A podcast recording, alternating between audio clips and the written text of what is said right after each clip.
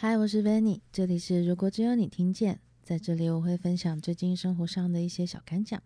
大多会和阅读、影像、音乐和学习有关。喜欢的话可以订阅。若想和我说些什么，可以在节目资讯栏找到我的联系方式。这礼拜我们呃一个好朋友他要回美国了，对，他是趁着一边来亚洲出差啊，然后就待了久了一点，所以这这两天我们都有见到面。然后呢，在昨天，也就是呃金马奖颁奖的这个晚上，对，就是我们大家就聚在一起聚餐聊天，然后 做一些。还蛮好笑的事情就是了，嗯，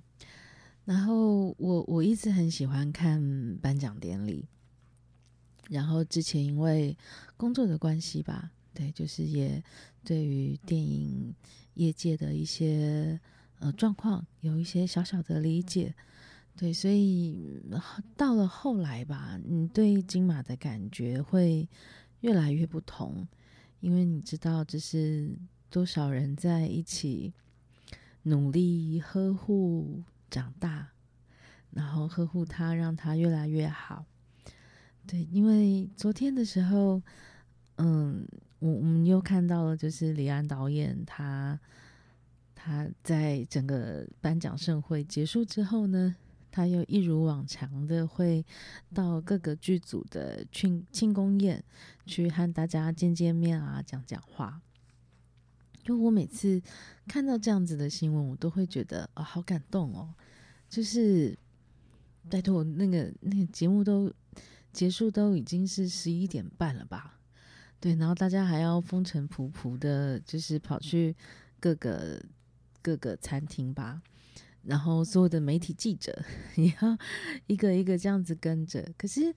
我还蛮喜欢看这种有点像是。幕后花絮的小小小单元，对，因为你会觉得就是演员，然后嗯、呃，可能像几个大导演，然后甚至是你会感受到那个连媒体记者都很开心，就是说，嗯、呃，他们看到谁得奖了，然后谁没有得奖也安慰他，然后就就会有一种大家感情都很好的感觉，对，然后不知道为什么我又。就就是会想起来，就是之前二零一八年的时候，嗯、就是赋予他在台上讲了一些他真心想讲的话，对，那让可能之后的几年，就是呃，一直到现在，就是中国的电影几乎就很少进来参加比赛。虽然金马奖没有说你不要来啦，可是他们就自己没办法来这样。我不知道哎、我我觉得在在这么。几年后啊，你突然会想说，会不会这真的是个不错的事？就是说，嗯，那那种心情其实真的很复杂。对，因为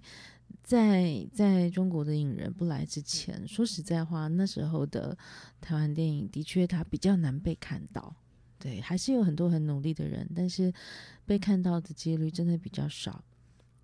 那。在这几年，就是大家这样子坑坑巴巴的、跌跌撞撞的走过来之后，我不知道哎，我我昨天就突然有一种，哎，我们我们真的快要养出自己的明星了，对，然后我们快要有一些不同的感觉，所以我就就突然就是一边看啊，而且其实呃，我大概是到很后面很后面，就是张艾嘉颁奖的那一段，我们才坐下来看，因为前面就是 聊天哈拉洗碗嘛。对，然后那一段我看到张艾嘉，这就是张艾嘉他他那时候讲讲讲的时候，我就突然觉得他后面就是在颁奖前他自己多讲了一段，因为那一段他就是要讲说要鼓励金马的工作人员什么之类的，反正我听起来是这个意思啦。对，然后我不知道我看到那一段，我就觉得如果我是工作人员，我在后台应该就是哭得稀里哗啦。对，因为。你你就可以感受到说他们是多么的想要，嗯，鼓励在做这件事情的人，对，那他他是怎么样辛苦的走过来，然后像像可能说每年的金马的大师课，对，其实也也不过就是从这几年开始，然后每一件事情大家都战战兢兢，很努力的把它做到最好。我以前都很喜欢开玩笑，就是，嗯、像反正我那时候的工作就是会跟电影圈，也会跟音乐圈，就是有一些接触这样。然后 那时候真的一个很深的感觉就是。嗯，遇到某些事情的时候呢，音乐圈的人他们比较不会强出头嘛？要怎么形容？他们不会主动太太主动站出来，就是讲什么？因为我我觉得那个也许一半的心态可能是会觉得啊，讲了也没有什么用，就是比较多这种心情。但是电影圈的人啊，就是。遇到什么事情，你就会看到他们全部都一起站出来，然后反正就是从大佬开始，然后中生代，然后新生代，大家就是超级团结。然后那个团结，就是当他们要跟可能说要跟政府诉求一些什么啊、或者是要大家一起做什么事情，或者是谁来了，我们谁要去帮忙站台，就你你就可以很清楚的感觉到说，这群人他们的那个团结的力量真的是非常非常的感人。对，所以我每次跟电影圈的人工作的时候，就是他们那种对于电影的热爱，那那那样子的，而且是我们大家要一起共好的那种心情，就非常的强烈。所以每次当我在看金马的时候，你真的就会有那种好感动，好感动。然后就是有有些人，他们就是一直把。这个像李安说的，所谓金马的文化，就是很努力的把它不断的传承下去。我觉得真的是超级困难的一件事情。所以昨天看到的最后，就最后就是，嗯、睡觉前就开始去追一些，嗯、那时候晚上漏掉的片段什么的，反正就是一把鼻涕一把眼泪，就真的是觉得有有这样子的一个盛会实在是太好了，嗯。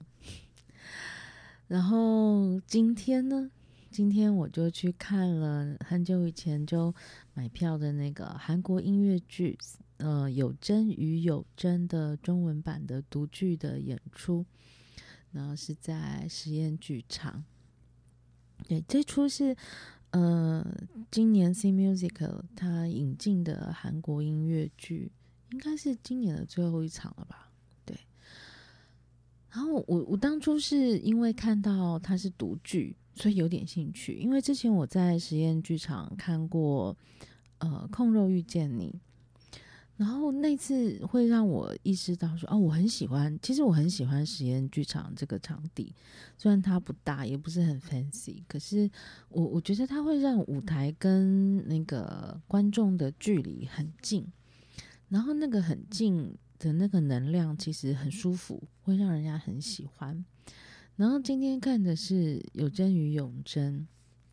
他大概的故事是讲说，就是有两个小女孩，然后她们刚好是同名，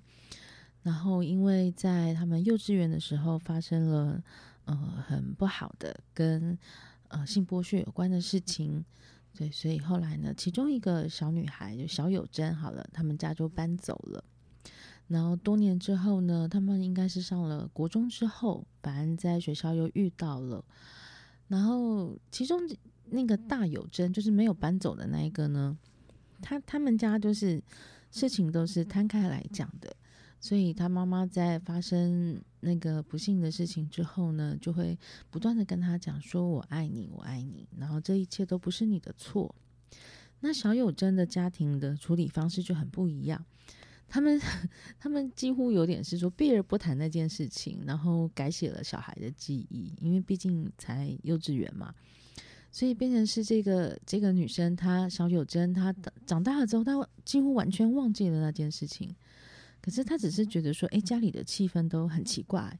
然后妈妈也从来好像只在意他的功课，也不在意其他任何的事情，然后反正家里的气氛好像就是怪怪的，但他也说不上来。所以，当他跟这个大有真遇到了之后呢，大有真就一下说：“诶，你不就是那个谁谁谁吗？以前我们一起念幼稚园啊，然后发生那件事啊，我们还一起去警察局啊，什么什么。”那因为小有真什么都不记得了，那因为他什么都不记得，所以，所以他想：“嗯，你在讲什么？”好，那后来当然就是一个过程，就是两个女孩怎么样。呃讲开了。那当然，两个女生也会有各自的烦恼，然后各自遇到的问题。然后这个大有真的角色呢是大田演的，就是我不知道哎、我我觉得我今天又看了大田的演出，就发现我还是我真是不是还是，就是我真心觉得我很喜欢他，因为我觉得他有一种就是把观众带入情绪的那那种能力，我我觉得不是很多演员有这种能力哦，就是他他可以让观众带入他的状况，这真的很难。因为像说实在话，这出剧，因为他一开始的时候就是要交代一些背景过程嘛，还有两个女生现在的差异，呃，例如说大有真就是一个非常活泼，然后也就是啊要交男朋友了，然后然后为了没有手机，然后就跟妈妈大吵大大吵大闹，就是在青少女的世界里面就是。嗯，当你的男朋友想要传一个讯息给你，因为你没有手机，所以你只好告诉这个男生你最好的朋友的手机，然后你就要跟最好的朋友讲说，哎，那个谁谁谁传简讯的时候，传短信的时候，你再告诉我他讲了什么，就是一整个很周折的那种沮丧。然后我就看看到这一段的时候，我就突然会想说，哇，天哪，好青春哦！然后我就一直不断的在想说，嗯，我的青春期有这么这么想要的东西，然后得不到，然后跟家人就是产生了这种极大的冲突，就是会觉得你们都不了解我，然后什么你们再也不要进我的房间，这样子你都不知道我我需要的是什么，这样。当然，我觉得就大人的眼光来讲，手机真的不是什么了不起的事情。就不是那么重要，他一定就是你，你就好好念书嘛，对。但是，对啊，也许对于一个青少年的世界里面，对他来讲最重要的，可能就是那只耳机吧。所以我就在想说，我其实想不太起来，我在青春期的时候有没有类似的情况。对，然后我我现在的感受是，我想不起来，应该是一个幸运的事情，因为就代表说。嗯，我应该得到的都还蛮富足的，对。那如果我真真的后来没有得到的，可能也没有那么重要，因为我现在根本也记不起来。但我我觉得看看这部的时候，你就会突然有那种，哇，就是那种，嗯，你的全世界可以单纯到就是只剩下一两个东西的时候，我觉得那样子的青春真的是。现在想起来，就是真的还蛮羡慕的，对。然后再来是，呃，李林伟演的角色就是那个小有真。其实我我之前没有看过这个演员的演出，然后他好像除了音乐剧之外，他也有在演戏这样子。然后我我我觉得他在唱歌的时候啊，其实应该就因为因为因为一开始我不认识他，所以我一直以为他是很。很很很新的演员，但是看了一下，刚想办法查了一下背景之后，好像也是有个四五年了，所以也也不知道那么的新。那只是说他不是很专注在音乐剧来，因为他是跨的。那其实我很喜欢他的声音，我觉得他应该是有刻意用了一个比较少女的声音在唱这个歌。那我自己觉得效果很好，因为他的唱法会让。会让呃那个那个少女的那种不顾一切的，就是直球对决的那样子的情感，我觉得是有在她的声音里面表现出来。对，那那那样子的时候，便是当她独唱的时候，其实我觉得那个力量还蛮足的。但稍微可惜了一点的，就是我觉得她的声音控制还没有像大田经验那么丰富。对，所以会变成是，当他在某一些呃比较要需要技巧的段落，或者当他在跟大田一起合唱的时候，和声的时候，就是那个声音会有点飘飘的。那因为这样子的飘飘，也也会让整个嗯、音乐的声音的和谐度就差了不少。对，所以所以就就会有一点可惜。对，那我当然。我的揣测也是，可能是说，因为他他受的训练可能是音乐剧有一些，演戏有一些，所以在音乐剧里面有一些，嗯、大家会互相配合的那样子的工作默契，可能稍微少了一点，不知道。对，那但是我觉得他在这个角色就是那种给我看到的那种天生合适的感觉。然后大田他演大永贞也是一个天生合适的感觉，就是他都是他们两个都是很很合理，然后非常的适切的角色选择。对，我觉得这个真的挺不错的。然后我也很喜欢舞台的编排，因为是独剧嘛，所以大家并没有把本全部都背下来。可是我觉得就算是这样啊，就是整个舞台上的安排我也十分的喜欢，因为有两个娃娃，然后这两个娃娃有时候就会。呃，代表他们的母亲，然后后来他们又会自己扮演自己的母亲，就是我觉得整个的穿插，因为我我没有看过原本的韩版，对，但是至少我在看这个读剧版的时候，我觉得这些安排，然后还有就是我觉得灯光的设计也非常好，就是它有充分的去引导观众的情绪，嗯，虽然故事的一开始有一点点。会有一点点希望步调再快一点，对，但是但是整个的安排吧，我还是觉得很不错。而且我会有一个感觉是说，嗯，如果这出戏，因为之前我看那个主创的访谈是说，希望未来可以在台湾引进正式版。